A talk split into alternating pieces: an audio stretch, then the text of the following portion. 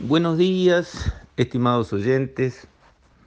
Quisiera referirme hoy a unas declaraciones del ministro de Turismo, Cardoso, Germán Cardoso, que señaló que vamos a tener que subsidiar a las aerolíneas en nuestro esfuerzo por conectar al Uruguay al mundo. Creo que esa línea de razonamiento es más inteligente que la de crear con dineros públicos, empleados públicos, garantías públicas, una aerolínea de bandera nacional, como lo fue Pluna, y después el fallidísimo intento de Alas Uruguay.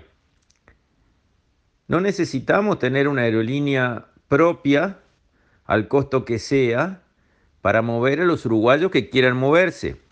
El mercado se va a encargar de eso. El que quiera volar va a encontrar quien lo mueva. Siempre sucede así pero va a encontrar más comodidad o menos comodidad, más frecuencias o menos frecuencias. ¿De qué depende eso? Depende de que a las compañías aéreas, que por supuesto están mirando el planeta entero, donde hay un pasajero que levantar, le demos condiciones atractivas para que toquen nuestro suelo. En las épocas de Pluna, antes del gobierno quebrarla, no le dio el beneficio de nafta avión, que es el combustible de las aeronaves, a un precio internacional competitivo. Se le hacía pagar un precio de nafta avión al nivel del precio de los combustibles uruguayos, con lo cual ya empezaba con un hándicap en contra. Esa es la línea de trabajo que hay que seguir. Nos conviene a los uruguayos que muchas aerolíneas toquen nuestro aeropuerto o nuestros aeropuertos porque pueden también funcionar con Punta del Este, por ejemplo.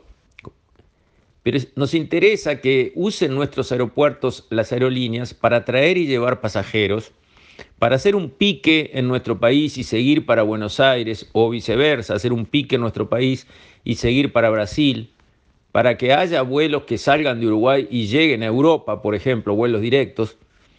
Todo eso depende de un factor, central, el combustible del avión.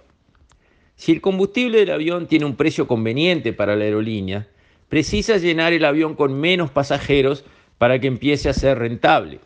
En cambio, si el combustible del avión le sale carísimo, si no tiene el avión lleno hasta los botes y cobrando pasajes caros, no consigue justificar comercialmente, rentablemente, eso es por plata, cuando es gobernado privadamente no es para colocar amigos, es para ganar dinero y por lo tanto la cuenta se hace con un lápiz en la mano y una calculadora al lado. Entonces, en vez de crear aerolíneas propias para que se transformen en monstruos que consumen impuestos de todos los uruguayos, como le pasa a Argentina con aerolíneas argentinas, para lograr que algún avión vaya y venga de acá para allá, y finalmente quebrarla como hizo el gobierno anterior justo antes de las vacaciones de julio, con la gente con sus pasajes comprados, creando un caos, un lío, un disgusto, una amargura en cantidad de familias uruguayas, quebrándola, mandándola a la quiebra en vez de concordatarla, que era lo lógico que había que hacer, había que poner a Pluna en concordato si había un problema de riesgo de deudas agresivas, lo que fuera, y con eso la empresa seguía trabajando con las deudas congeladas y funcionaba a favor de poderla después vender funcionando. Una vez que la quebraron, vieron lo que pasó. El remate trucho, impresentable de los aviones, con el curro del aval trucho del Banco República, con el señor trucho de la derecha que remató el solo, y el presidente sabía que iba a haber un solo oferente porque lo dijo antes, y que el remate iba a durar cinco minutos. Todo un papelón impresentable, abominable, vergonzoso. En eso terminó la aerolínea de todos los uruguayos.